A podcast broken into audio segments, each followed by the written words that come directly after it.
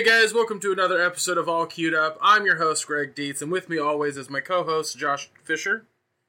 Hey everybody, how you doing? I legit almost gave you my last name. That's why there was a small pause. Uh, well, you know, I'll, I'll be whoever you want me to be. Well, my little brother's also named Josh, so that's why my brain did that. when that's I, totally understandable. When I talk to my parents about you, I have to be like, my, my co-host, not my brother. Yeah. Um, guys, if you're new to the podcast, what we do here is we watch shows in their entirety on a internet streaming service, a la Netflix, Hulu, plus um, YouTube Red, Amazon Prime, what have you. And uh, we give our thoughts and impressions on that show. Uh, we do talk about spoilers, and usually some shows have heavy themes, so keep that in mind. Um, today, today's episode, I'm sorry, today's episode is going to be about Jessica Jones Season two, and Voltron Legendary Defender Season five. Um, so with that out of the way, we're going to begin on Voltron Legendary Defender Season five. Uh, Josh, if oh. you could briefly give them a synopsis as to what the show is about and kind of where we are in the show that leads into Season five. All right. Well, I can certainly do that. And just before I do mention that, we did cover in Episode two of All Queued Up, Voltron Le- Legendary Defender, uh, Seasons one through four. That's true. And you can find the links to those episodes on our website, w w w dot all queued up podcast dot com. But, yeah. Totally forgot about Shameless the website. Plug. I didn't, Shameless I, plug. I have notes for just this occasion, and I didn't write that down, so shame on oh, me. A- It's a, you wear that badge of shame, sir. Anyway, yeah. What's the show about, Josh? Voltron. Voltron Legendary Defender. It's an animated web television series. It's produced by American companies DreamWorks Animation and World Events Productions, uh, who actually brought is responsible for the original series being brought to the United States back in the eighties, and animated by South Korean studio Mir. It's a reboot of both the Beast King Go Lion anime and the Voltron franchise, and its animations are a mix of anime-influenced traditional animation for characters and background, and C G I for Voltron action sequences. Legendary Defender is set in a science fictional universe where planetary energy called Quintessence can be used to power vehicles and magic. The series follows the adventures of the Paladins of Voltron, who must learn to work together to form the giant robot Voltron and use it to defeat the Galra Empire. Now, at the end of Season four, pretty much Lotor had, you know, turned against the Galra. Um, turned against the Galra Empire and made it appear like he wanted to work with the uh, Paladins. And kind of where Season five picks up. And this uh, this season it had six episodes. And I have to say, I liked some of what they did, and I didn't like some of what they did. Now, I'm curious what you didn't like, because if it's what I did like, that's going to make for an interesting conversation. I didn't like the fact that Lotor flat out killed Zarkon in the second episode. Oh, um, Zarkon is Zarkon is dead. It's not where I thought you were going, uh, but I did I did like that only because of what it led to. I like what it leads to. I didn't like how quickly it happened. Well, it I would argue felt rushed. I would argue that it didn't happen quickly, considering it's season five. Yeah, but at the end of season four, it's like, you know, it just, there seemed to be a time jump. Um, and I, a time jump works for me in some aspects, but when you're telling a narrative like this, a continuous narrative, a significant time jump. Uh, it had apparently been several months, and Lotor has been a captive of the Paladins in the castle. And he's feeding them information of targets to hit to weaken the Galra. And you don't know what his intentions are, but I'm like, did we see Lotor taken captive at the end of season four? I don't recall that. Yeah, I was very confused as to what was happening in the first episode, especially with the fact that there was no, um, uh, like last time on, because I, I yeah, there was no recap. Yeah, it just it just hopped right in. It was very I was because even though the show is is being made very quickly, um, it's only mm-hmm. it's only like. legitimately a film's worth of content. I mean, each episode is twenty minutes, and if you tie that together, like, I think the upcoming Infinity War is going to be longer than all six episodes of season five of Voltron. Um, That's possibly. Uh, well, they've clocked it at like two and a half hours, and I think that if you tied all this together, it would be about two hours. So, yeah. Um... point I'm getting at is there needed to be something, because it took me a while to remember that Lotor, like he he he flew right through or shot the cannon giant ship thing at the very end of season four. Mm-hmm.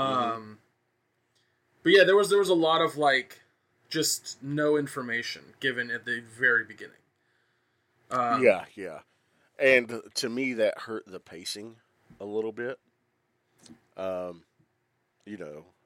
But at the same time, I did enjoy it. I just felt that the confrontation between Lotor and Zarkon happened way too fast.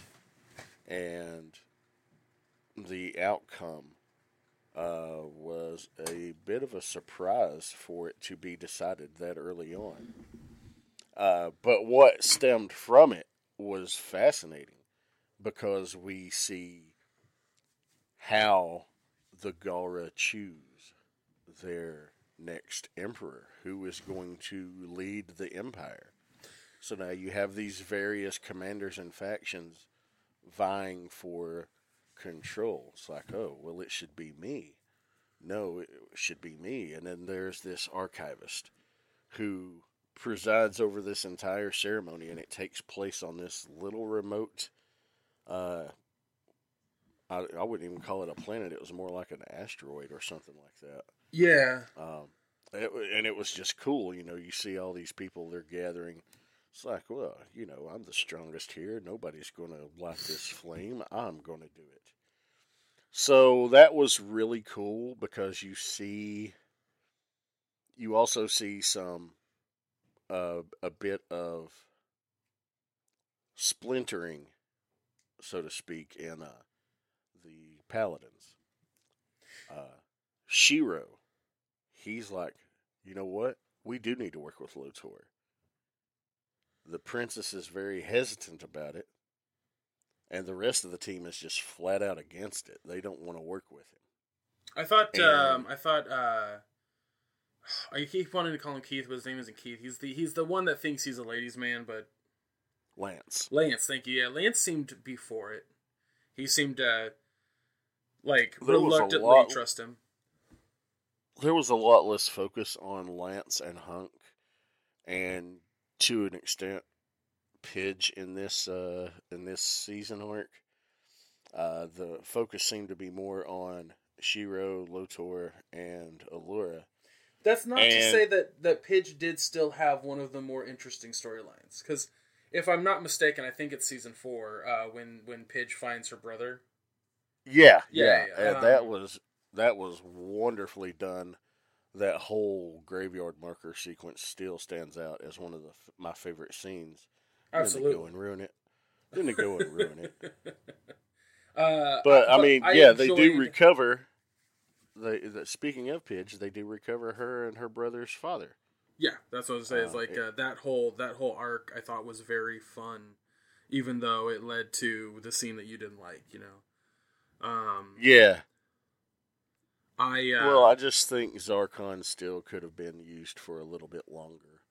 Um, you know, I just felt it was Lotor has achieved too much too soon, but he did it with the help of the Paladins.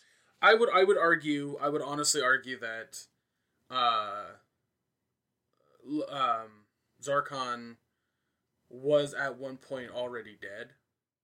And uh, I remember when I thought he was dead, I kind of moved on to this new badass character, Lotor. And actually, mm-hmm. I did not like the fact that Lotor was, like, kicked out and it was now his dad again. Like, I, I, I actually really disliked that. Uh, mainly because, for me, I, I'm not a big fan of how comic books will kill off a character and then bring them back. I kind of hate that. Um, to yeah. me, to oh, me, when when a story when a story is going on and on and on and on, and it gets to a point where a character, a big character, dies, um, I think that their death should have resonance. Uh, it should have a ripple effect, and mm-hmm. by bringing that character back, you null and void that entire impact. And it felt like that's what this show did by bringing him back. So well, he wasn't dead though; he was near death. And once that happened, you never see his face again uh, because he's like fully in a containment suit. So I'm assuming that it was power. It was basically Quintessence and that suit keeping him alive. Um, I regardless, regardless of whatever yeah. it was, regardless that it's you know like oh he was actually trapped through time and he comes back, uh, Captain America. Or, um, oh, it's actually his Kryptonian blood bringing him back, Superman. Um, it all seemed kind of ham-fisted and thrown in for later plot points that didn't that didn't really matter.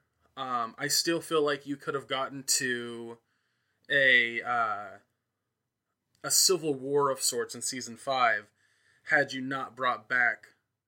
Um, Now I'm drawing a blank on his name. We just said his name two seconds ago. Uh, Zarkon. Zarkon. Uh, I kept wanting to say Lotor, but I'm like, Lotor's the badass one. Lotor's the one I like. Uh, yeah. Um, like, you could have done a plot point where, uh, you know, like, Lotor's challenged for the throne. That just because he's the son doesn't make, like, that's not how that works, you know? He has to get the flame, like they showed in this season. And he mm-hmm. loses, which causes him to then join forces, in a sense, with Voltron, or the Paladins in general. And you could have gotten to the point in this show, but instead, they were like, oh, well, he died, but he's not actually dead. So that that was something I didn't really like. Um, I actually thoroughly enjoy, Josh, like the idea of taking a main character and killing him off early. I love that idea. I'm not opposed to it. I just felt that it was a little anticlimactic because of the way the first four seasons have progressed. This just felt a little bit rushed at the end of season four. Coming into this, you know, Zarkon's like, hey, you've got my son. I've got somebody who you value. Let's trade. I only and feel then, like I only feel like it felt rushed to you because there was this big time jump between seasons. Yeah, that's that's a possibility. I'm, I, I mean, another episode would have probably helped. That's the only, that's one of the things that I'm not enjoying about this shorter season. I do like the fact that they're giving us content quicker, but in smaller doses. But I think that the storytelling is suffering from the lack of an extra episode. Like, I, I know if... the new episode, the new season's supposed to launch in June. It'll be seven episodes. Hopefully it'll be tied together a little bit better. But well, that's just a yeah. personal, that's just a personal nitpick of mine. I think, I think uh, a yearly thirteen would actually probably benefit this show a lot more than the uh, uh, biannually six, seven episodes. Um, yeah, I think, I think it would. I think, because I think the first two seasons were stronger. Uh, Because of that, they were able to spend a little bit more time and not rush as much. So maybe they'll go back to that. I don't know. But yeah, we'll see. Regardless, I, I'm not, I don't disenjoy the show. Like I said, I'm really oh, for sure. enjoying some things like the fallout from Lotor taking out Zarkon. He's like, all right, now I'm going to take my rightful place. And it's like, hmm, Hagar shows up. No, you can't rule because you are not of one hundred percent uh, Galra blood. You're half Altean, boy. And he was like, so what?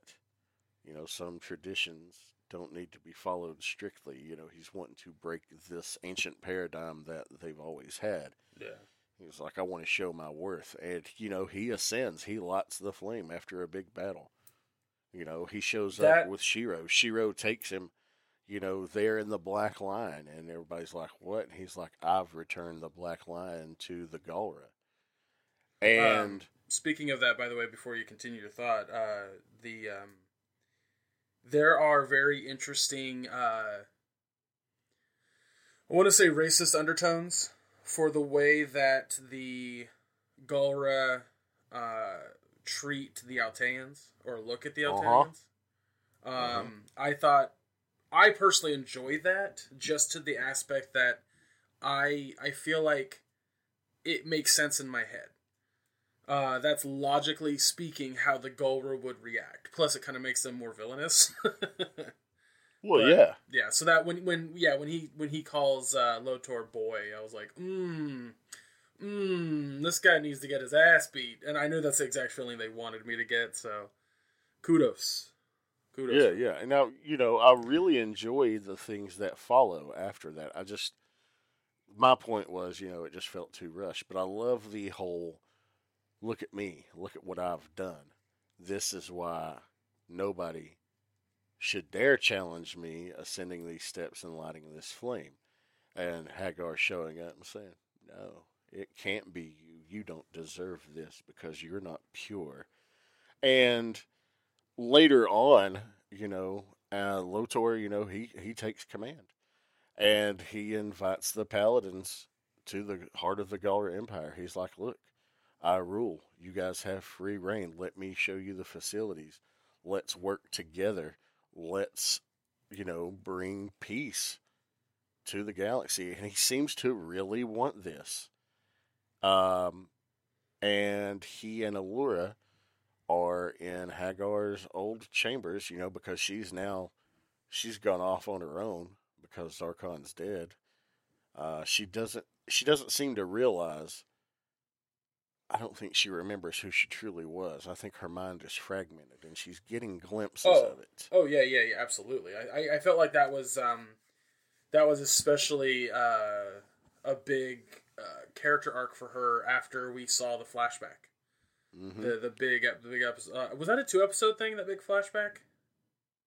I'm not sure. Or was it just one episode? It doesn't matter. Sure. Um, I think it was just the one. Yeah, it was. It I know it's.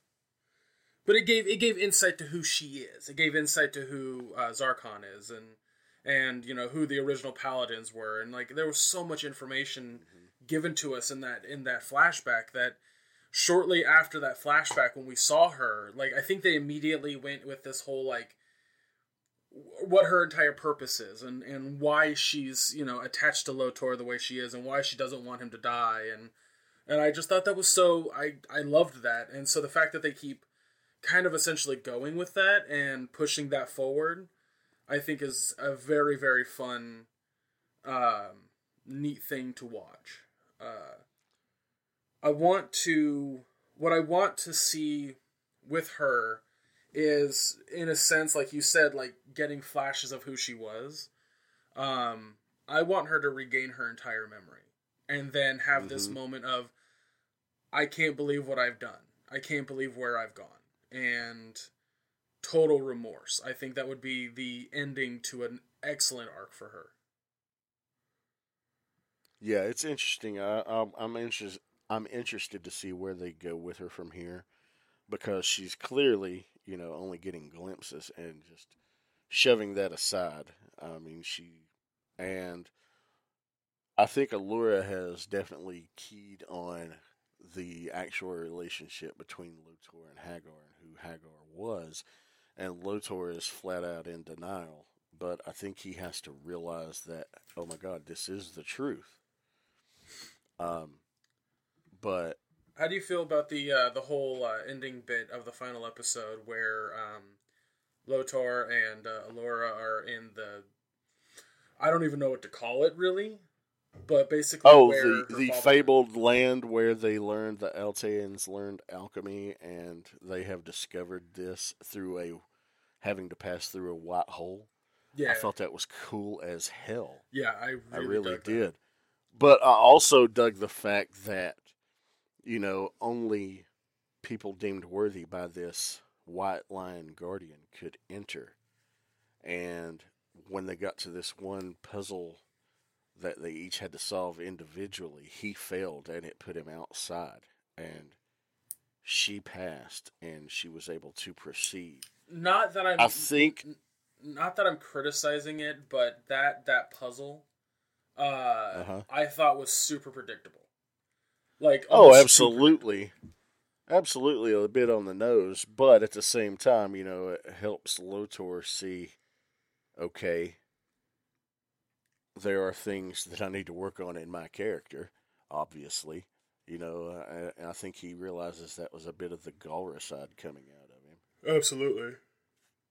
But, if not if not that, just the, the, the growing up in the Galra Empire in general. Yeah, yeah. But I really enjoyed Uh, where they went with a lot of things. Um, I like the fact that, you know, they're kind of playing into Shiro. Something's off with Shiro. He, uh, like the one, the early on in season, in episode one, maybe, was it? Um, when they had to, I don't remember what episode it was. It was in the first half of the season, though. When they had to get out of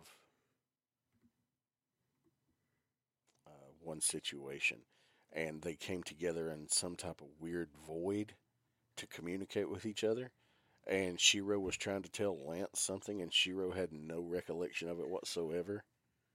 Lance is realizing something's up, not quite well, right with Shiro. I mean, we technically don't, we still don't know where Le- where Shiro was prior exactly. to the events of the show in general, so. That, and, you know, his disappearance at the end of season two. Uh, and yeah. coming back later in season three, uh, there's some, there's something about him that's very important. We're getting there. Yeah, I think it is paving the way for that because we don't know the events of what happened to him when he was captured. Uh, we know part of the, you know, we do know he was forced into gladiatorial combat and he lost part of his arm and it was replaced, but we don't know what else was done to him. Right. And it's interesting because I think we're finally going to get those answers. Yeah. yeah. Well, I, read I still that, think I read there's only like four more seasons of the show. Well, they are committed for seventy-seven episodes. That's right. Um, yeah, yeah. So I think someone did the math on that. And there are forty-five episodes now uh, in the first five seasons. Okay, so more than. So they still have another thirty-two episodes to go. Uh, they could get roughly, if they went seven episodes per season, that's another four seasons and change. Yeah. All right, well. So. Um, all right, we're going to wrap it up there. Uh, we're going to give our grades real quick. Um, I'm gonna One, one thing I did want to mention, too, I think, uh, you know, Keith found his mother. The spy he was sent in to help uh, exfiltrate, uh, The God, he's found his, the well, she claims to be his mother. She was able to use his blade of Memora. Oh, yeah, yeah, it yeah. Was the, that was such a was, weird, quick subplot. Yeah, and it was really the only episode that Keith was really in at all. Right, yeah. Uh, it's like, hey, we got to give Keith something to do. Oh, yeah, remember, he's half Galran. Hmm. And, of course, that also plays into the whole, uh, when they found out that Keith was Paul Galran and how everybody was treating him and yeah. how he was upset at that. But yet you also see Allura, as soon as she learns that Lotor is half Altean, look at how quickly she warmed up to him, but how cold she was toward Keith. That's that's an interesting thing, too, that I think is going to come into play. Yeah. But yeah, I just wanted to touch on that briefly. Um... Uh, so I'll give my grade real quick. I'm I'm gonna give it uh, this season specifically. I'm gonna give it a B plus. Um, it's uh, it's it's a very very good season. Very fun. Very action packed. Lots of action in it. Actually, when I think about it, but um, yeah. What I really enjoyed was the the character development in, in in every single character. I mean, even like there are small character developments, like you like you just heard with Keith or with, with Lance, and dealing with like looking at Shiro like a father figure, but not knowing what the fuck his father's doing. Like that's an important aspect to, to Lance's character arc. Um, uh, I I thought that uh, there was there was a piece of information given in this episode that I thought was important, and that's they know exactly where Earth is. Um, uh, I if they said that in a previous season, I missed it. But in this season, when they when when Pidge gets her dad and he's like, "I'm heading back to Earth, but I understand mm-hmm. you guys have to still help," like they know where Earth is straight up, and um, I think that that's that's gonna be. That's a fun aspect. I hope that they eventually do go back to Earth and we get to see them come back as heroes, essentially. Um, but, uh, but yeah, I, I really enjoyed it. Um, I, I wished that, uh, they took a little bit more time with certain things. Uh, I, I agree. I didn't mm-hmm. like the time jump. I thought that was very confusing and where, like exactly where we were. Um, And uh, there seemed to be a couple plot points that were just there specifically to uh, to push the plot forward instead of advance the plot naturally. So, um, but they weren't so off-putting that it made the show unwatchable by any measure. Because uh, it's still fun, very well acted, very well animated, um, and and I look forward to season six and further. So, uh, yeah, B plus. I hear you. Right on. Uh... You know, I'm also going to give it a B plus. Uh, I wish I could give it a higher grade than that because I absolutely adore this series and this franchise as a whole. And I have ever since I was a little boy. Um, I've always been a fan of Voltron, and I hopefully always will be. And so far, they've not done anything to deter me from that. Uh, but yeah, I really do enjoy it. The animation is fun. The voice acting is great. I really like a lot of the plot elements where they're going with this show. It leaves me curious as to what's going on. They did set up some good things to come, like the potential Galran invasion of Earth. You know, the Pidges and uh, her brother, uh, their Matt, their their their father going back to Earth. He's like, I have to alert Galaxy Garrison as to what's coming. Great. I would love to see. You know, the war expanded. Uh, but who is going to be the ones, you know, is it going to be Hagar or other factions? Those things are curious, that I'm curious about, you know, the whole, is this really Keith's mother? And, you know, what's going to happen with him and the Blades of Memoria? Is he ever going to return to the team full time? Because, you know, who the fuck knows what's going on with Shiro? Is he going to be around long term? Those are the answers that I want, and those are the things I'm looking for. And is Lotor really trustworthy? Uh, I love his character, but you still have doubt, and that is cool. So I really like where they're going with the show and what they've done. It's a strong show overall, and you know I couldn't rec- I can you know I, I couldn't be happier. I just I could be happier. Come on. You know, pacing issues. Let's slow it down just a little bit and just, you know, get another episode in there to bridge that gap. And I think it would have been a better season. I think it would have been an A had they been seven episodes and not did that time jump.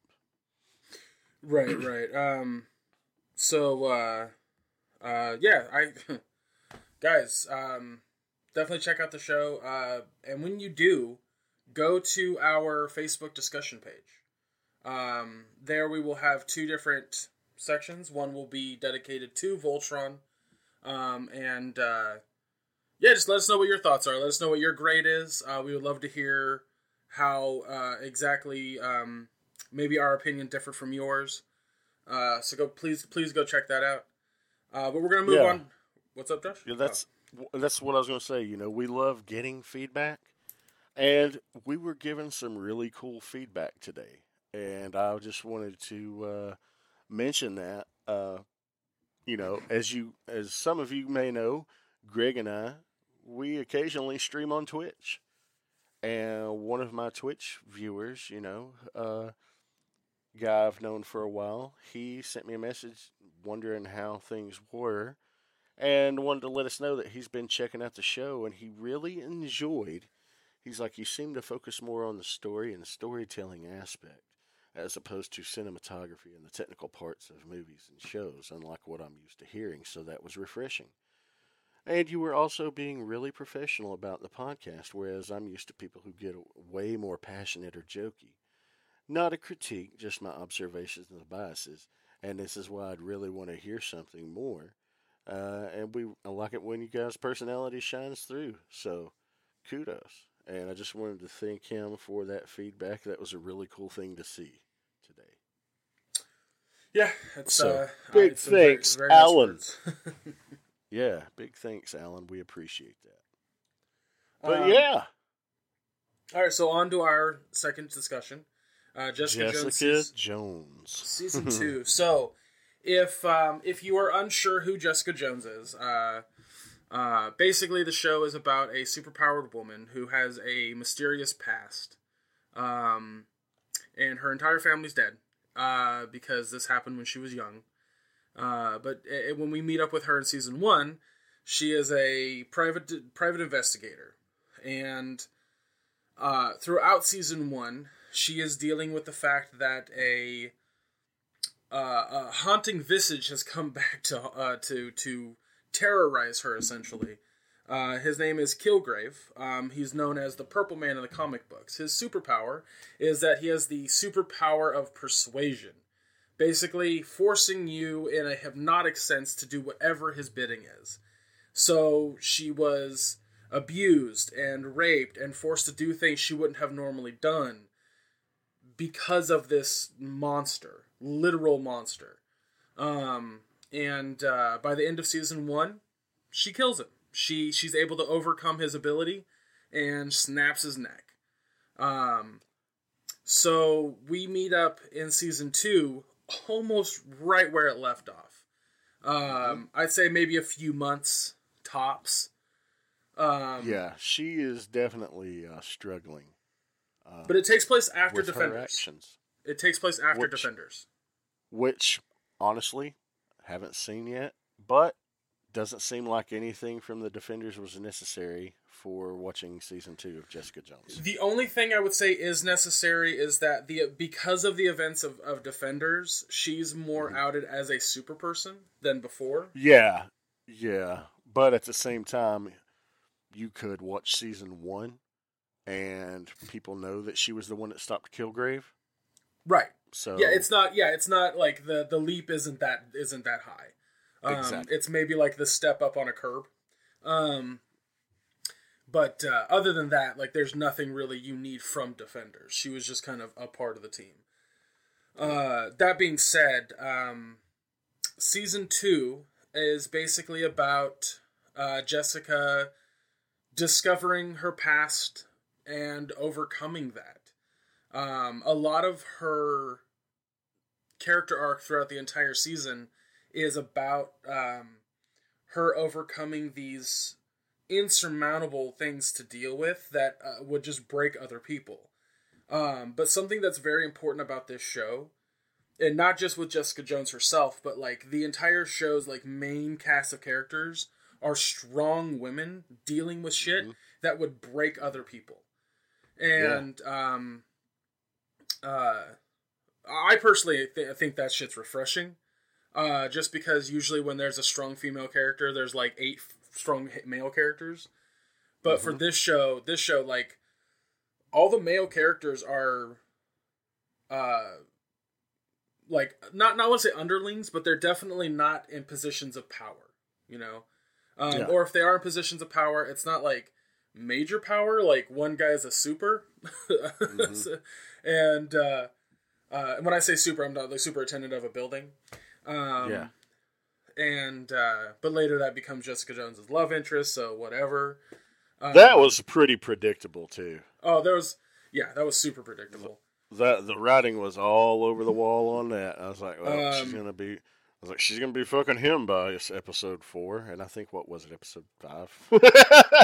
Yeah, because I think I mean, in episode four, I think in episode four when she invited him in for a drink, I was like, "Oh, they're gonna fuck," because like that's just the way the show goes. And then it cut to a scene of two people fucking, and I was like, "I called it." And the camera pans up, and it's Trish and her boyfriend. I was like, "Son of a bitch!" uh, yeah. But then next episode they fuck. Um, yeah, yeah. Uh, yeah, I mean, now, I, an interesting thing too, before we go any further about this season, every episode was directed by a female director. Yes. Um, yes. Now, so they really wanted to, they really wanted to go with this whole women are equal. And absolutely. There are some lines though, that I thought were like, it almost seemed like somebody like Anita Sarkeesian came in and wrote the line. Um, uh, yeah. Like, like one that I thought was way, like, it was like, that seems unnecessary to say, uh, was, uh, when Chang is, uh, he's, he's trying to get Jessica Jones to join his firm. And he says, I don't take no for an answer. And her response is, that seems very rapey of you. I was like, oh, I don't, yeah. I think that line's a bit too much. that, that, that line was a little bit much, you know, because let's see, that actor was Terry Chen. And I'm trying to think, what in the world have I seen him in? And I, I yeah, I, yeah. And I realized where it was Almost Famous. He played the guy, Rolling Stone magazine, Ben Tor, uh, Ben Torres, whatever his name was. Ben uh, Fong Torres. I, I, I, I'm just going to go with your word on that because I haven't seen Almost Famous. So. I, oh, you've never seen Almost Famous? I have not. That's it. This show's over. Fuck it. I love that movie. To, to anyway, further to further that, like there there are just there are just a few lines, and it was very early on in the show, like the first few yeah. episodes. It stopped. Yeah, it stopped later. First, um, about the first two episodes, it felt a little heavy handed with that kind of thing. Well, I personally uh, feel I personally feel like when you make a when you make a show that is designed to put women in the forefront, powerful women, strong women in the forefront, and you really want to showcase that, showcase that, you don't have to. Uh, constantly make lines that, uh, in a sense, Tumblrites would say. Um, I don't need like.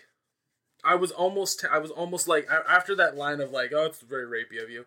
I almost thought that maybe I would later hear Trish be like, well, now I'm triggered, which I was gonna be like, hmm, it oh. seems off. Uh, because I personally feel like something that like like let's take the movie Wonder Woman for example. Mm-hmm. Um, you know, talking to my sister and my mom, who are feminists, who made, you know, who essentially raised me to be a feminist.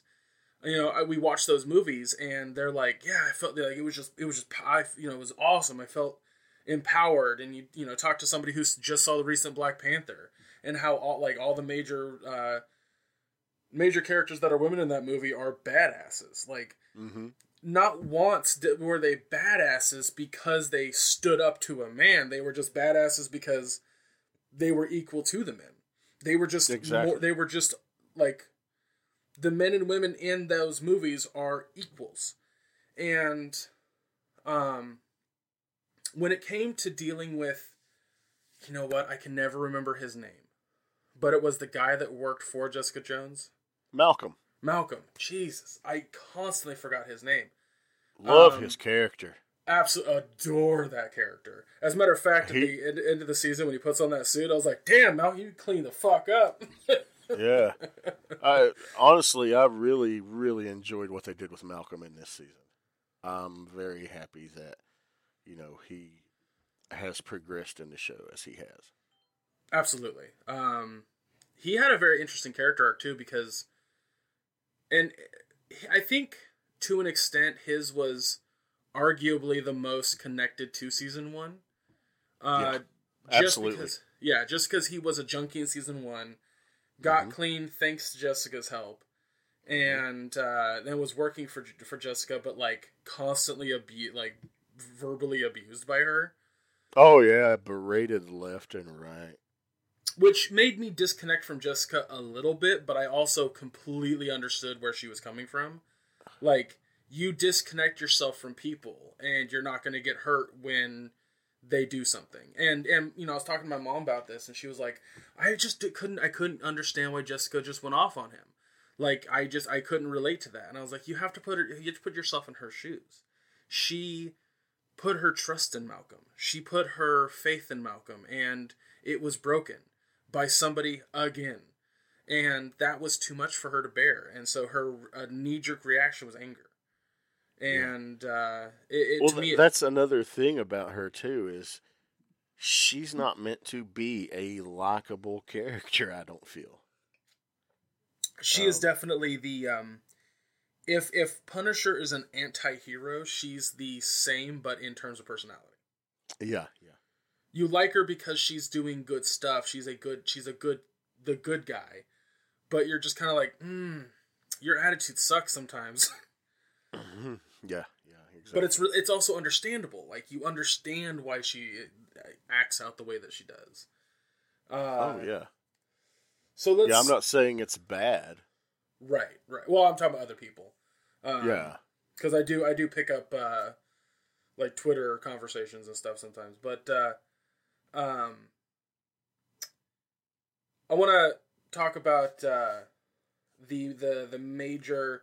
Not necessarily antagonist, because there was no direct antagonist. There was more of like a plot that was antagonizing to Jessica. Because mm-hmm. I, I wouldn't call the doctor an antagonist. I wouldn't call her spoiler alert, mom an antagonist.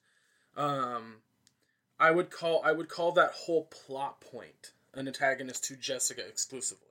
She yep. there is no there is no Kilgrave for season one, uh, for sorry, for season two, but. That's. I, I think that, that's where the show loses me a little bit. Yes. Okay, I wasn't this, sure if we were going to see eye to eye on that. this this show, I loved season one. Kilgrave was just deplorable. Season and eight was see, the best episode of the season. To see David Tennant just be this fucking scumbag. Who I adore, David Tennant, my favorite doctor. Same from here. Doctor Who.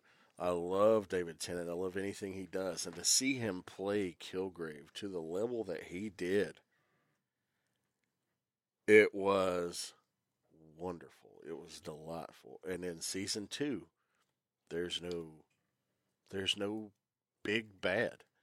Right. It's like there's no Kilgrave. That was a very high bar that was set that I felt that season two did not live up to. As well as season two was done, it suffered from pacing issues badly. I think that was an an attempt on their part intentionally, just because you can't top Kilgrave.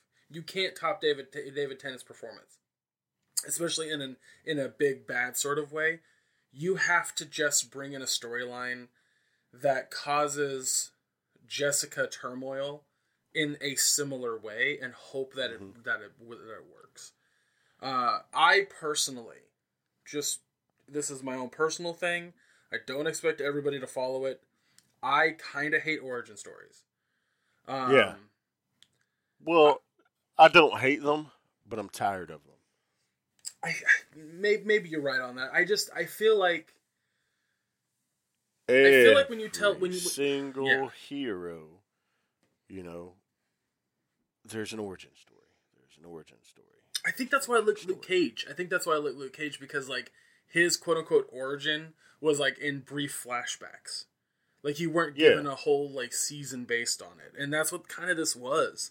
And I was like, I don't like, all right, we can we move on from I G H? Can we please move on from I G H? Like, I'm I'm kind of tired of this whole plot point. Mm-hmm. Um, I, well, you know, look, every time there's a Spider-Man movie, you you get the origin told in some form or fashion. We got it with the Sam Raimi Spider-Man. We got it with the uh, Mark Webb Spider-Man. Haven't seen Homecoming yet, but I'm going to assume there's a little bit of origin thrown in there somewhere, maybe. I don't know. No, but, actually. Oh, okay, good, good. That is refreshing to know then. Uh, but, you know, Batman movies. Look at the four from late eighties and through the nineties. His origin story is hammered home in every one of those movies. Uh, look at the Nolan trilogy, which was wonderful, at least the first two anyway. Um, you know, I felt the third one was kind of weak. But... Well, I mean, if you ask two, me, I think the third one is complete garbage. Well, I wouldn't say it's complete garbage, but it is uh, weaker than the other two. Narratively? Phenomenal. Narratively, it's complete garbage. Yeah. Visually, it's yeah. stunning, but that's also because Nolan doesn't make a not stunning film. Well, exactly, exactly.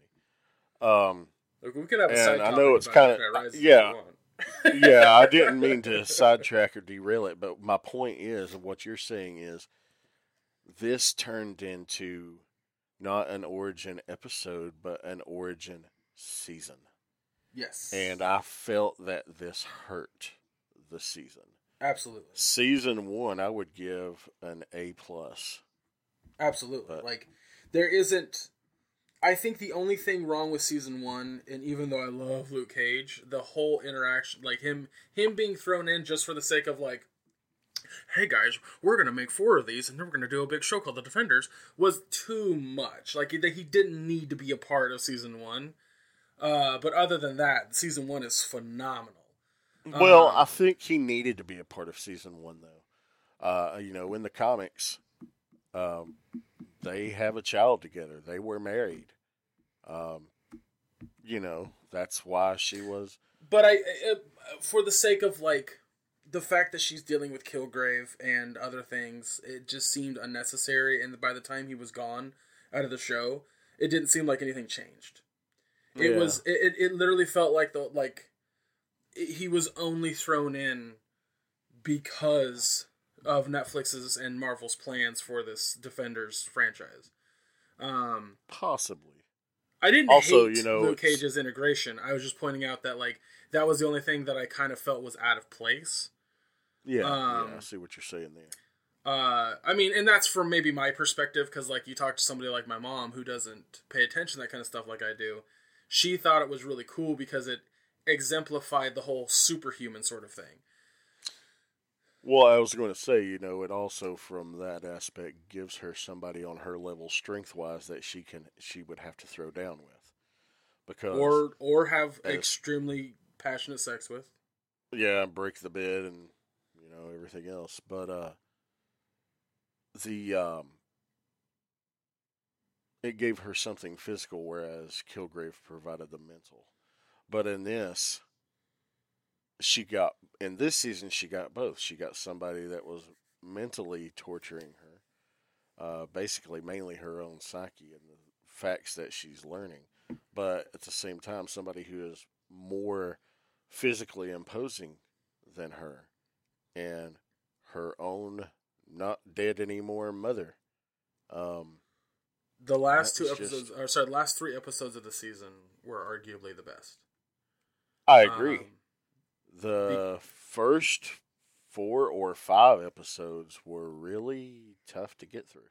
Yeah, yeah, yeah. And the show progressively got better. But um, episode seven, I'm not going to lie, made me cry my eyes out. I'm not going to lie. I that, that one hit emotionally. Oh, the last two episodes. Like, very, the last... very hard. Yeah, the last two episodes are really, really powerful, and in their own right, if you were to just watch those as, like, let's say a film, rock solid stuff. Yeah. Um, and the episode before that, where she accidentally murders a guy in self-defense, like, her psyche starts manifesting Kilgrave, and so you get a whole episode. Which was wonderful. I was like, oh, God. That was such good storytelling. Like, did you ever play... Um, to bring up something else here. Did you ever uh, play the, the Arkham series or watch the Arkham series being played? I actually have the first two Arkham games, so I played through those in their entirety. Okay.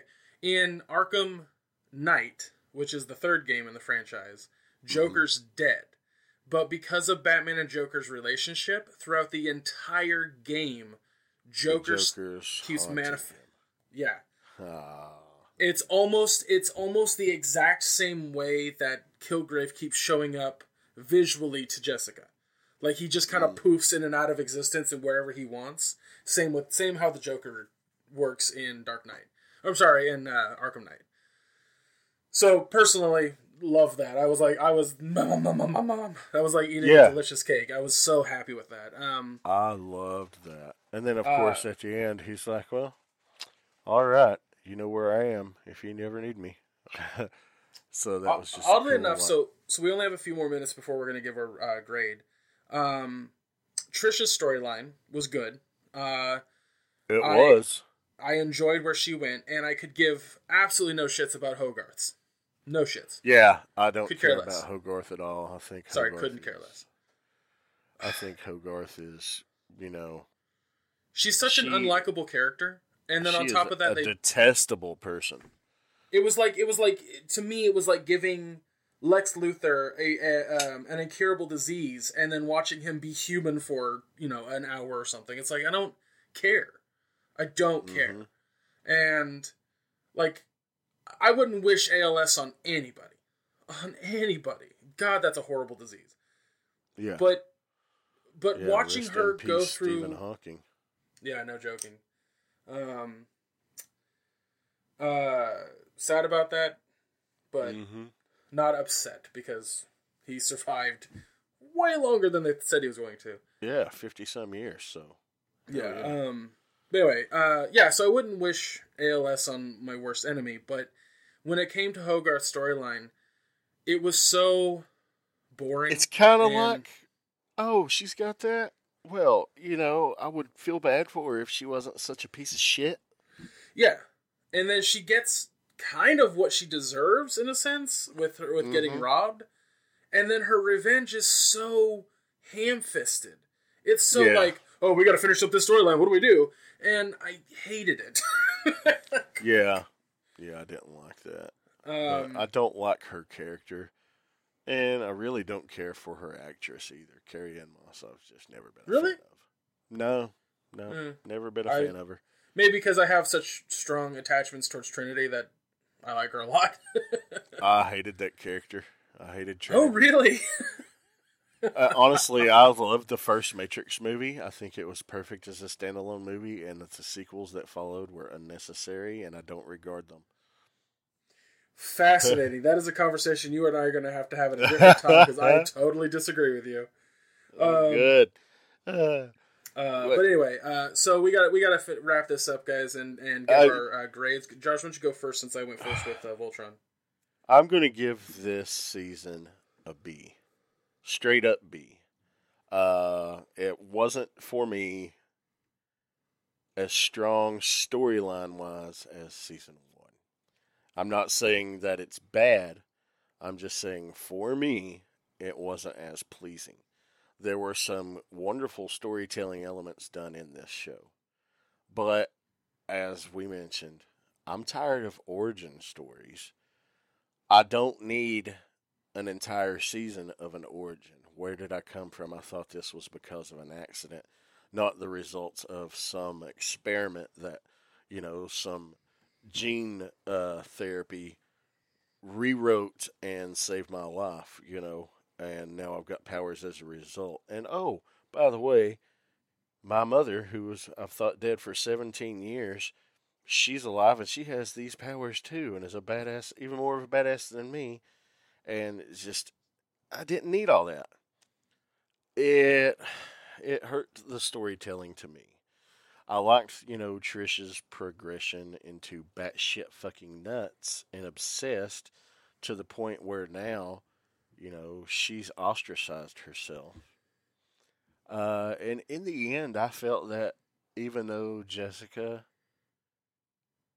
has character growth and development, she is still basically essentially in the same place she was at the start of season one at the end of season two. Just, you know, now she's got this guy and a kid in uh, the b- beginnings of a relationship, and she's, you know, trusting of them and they're trusting of her. But other than that, she's got no other friends anymore. It's kind of like, you know, trading one friend for another, and you know, now her and Malcolm are on this, uh, you know, we'll just nod at each other in the hallway. We don't know each other anymore. I just, it felt like a merry-go-round of a lot of good stuff happening, but the payoff and the end result wasn't as satisfying. If that makes gotcha. sense. Yeah, I mean, to an extent, I think. Uh, for me, this show gets a uh, B minus. Um, oh, okay. I agree with most of your, your parts, your points, but sorry, pardon me. The show had a um, very disjointed feel. Uh, not everything seemed to want to work together. It, uh, there were moments where it felt like uh, there were too many cooks in the kitchen. Uh, somebody was trying to make a puzzle piece or trying to put together a puzzle, and there were two pieces that seemed like they went together, and instead of like going, oh, that doesn't work quite right, let me find the right one, they just started mashing it together on the table. Like, mm-hmm. you get in there. And um, I I didn't enjoy that very much. Uh, but what I did enjoy was uh, a lot of where certain story elements went. I enjoyed how Jessica's um, arc, to an extent, went like, yeah, I was tired of the the, uh, the, H, uh, the I G H stuff, but I, what I really enjoyed was how that brought in her mother. I thought the stuff with her mom was really, really solid work. Um, and, uh, I don't know. I mean, I, I, I liked Malcolm's entire story arc. I thought Trish's was okay. Couldn't stand, um, Hogarth. Ho- Hogarth's at all. Um, and I thought that the stuff with the, the, the, the, Not the doctor, doctor, the, uh, I guess you call him doctor. Scientist. Yeah. That was, yeah. that, that basically did the gene therapy on them. Uh, he was very boring. He was honestly very boring. And I liked uh, him. I didn't find him I, boring. He needed to be more maniacal. Uh, see, that may have, that may, that may have helped, but I didn't think he was boring at all, but okay. I, I, I found him to be very, like, like a little too hippie-ish. And they, they definitely drove, drove, drove home the hippie-ish thing with his t-shirts. Yeah. Um, but, uh, but yeah, I, I, uh, did not enjoy this season, this season nearly as much as season one. Um, but it wasn't, it's not bad. Uh, I think the acting is still really good. Most Absolutely. Of the writing is really good. You have a bunch of, uh, well, not a bunch, but you have a few new characters to kind of, you know, chomp on. So there's, there's, there's some content there, and I think it's definitely worth a watch, but yeah, so B minus. All right. All right. All right, guys. Um, yeah, so, uh, again, we will have a discussion thread on the Facebook discussion area thing, um, for Jessica Jones season two. Let us know what you think. Let us know what your grade is if you happen to watch the whole show. Um, and, uh, yeah, we'll, we'll have a discussion in there, talk about our differences of the show. If, If you think we're wrong about the whole Hogarth subplot and if it was good to you or not, uh, please let us know. Guys, next episode, we are going to be watching a new anime that's on Netflix right now called A I C O Incarnation. Neither of us have really any idea what it's about, but I want to watch an anime. So here we go. Uh, the other show is uh, Santa Clarita Diet Season two. Uh, the first season is still on Netflix, obviously, because they're doing a Season two. But uh, if you haven't heard of that show, it's basically a, a sitcom, but, like, um, what's her name? Oh my gosh, I'm drawing a blank on the actress's name. Uh, Drew Barrymore. Oh, yeah. She's a, she's a mother of a family, starts this diet, but it had, like, a virus, a, a zombie virus in it, but it didn't change her into a mindless zombie. It just changed her into a, like... cannibal. And she's still a zombie. She's still undead. Oh, okay. Well, I've not seen it, yeah, so yeah. I have no idea. Uh, so I'm going to be watching both seasons. Um, well, basically, after she becomes the zombie, her whole family's like job now is to keep her zombiness a secret. So uh. it's it's very funny. So yeah, Josh will be watching season one. I've already seen it, and we're going to review season two next week. Uh, next episode. I almost said next week again. Again. Um. Guys. Well, you know, it happens. The next episode will publish on the thirtieth of, of March. Yeah, so there you go. Um, this one will be on the sixteenth. So, guys, we want to thank you for your continued support of the show. Uh, it, it it is extremely exciting to see the growth the show has had. Uh, having worked on so many podcasts, so many shows, streams, other other entertainment ventures, and to see this one possibly be the most successful one that I've worked on. I love Mission Star Podcast and I love Anthony, but this one's blowing up bigger. Um, and, and a lot of that has to do with Josh's like hard work effort on the website, all queued up podcast dot com, creating the Facebook page, um, all the friends and family that their family at this point in my mind, But they've come through and helped us build this to what it is, and I, I could not be more thankful. So thank you guys for your continued support. Um, guys, we love hearing from you, whether it's in the discussion thing or if you want to be a guest on the show. That is totally still an option, still on the table. Um, if that is something that you want to try to do, uh, test your discussion chops.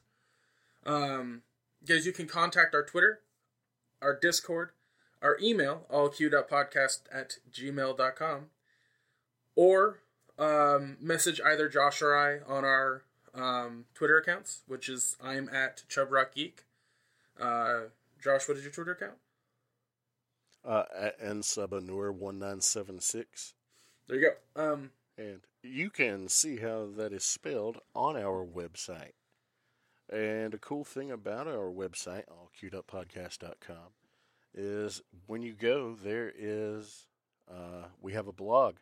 Every Tuesday I'm putting up uh, a write-up about something that I've watched that we didn't put on the show.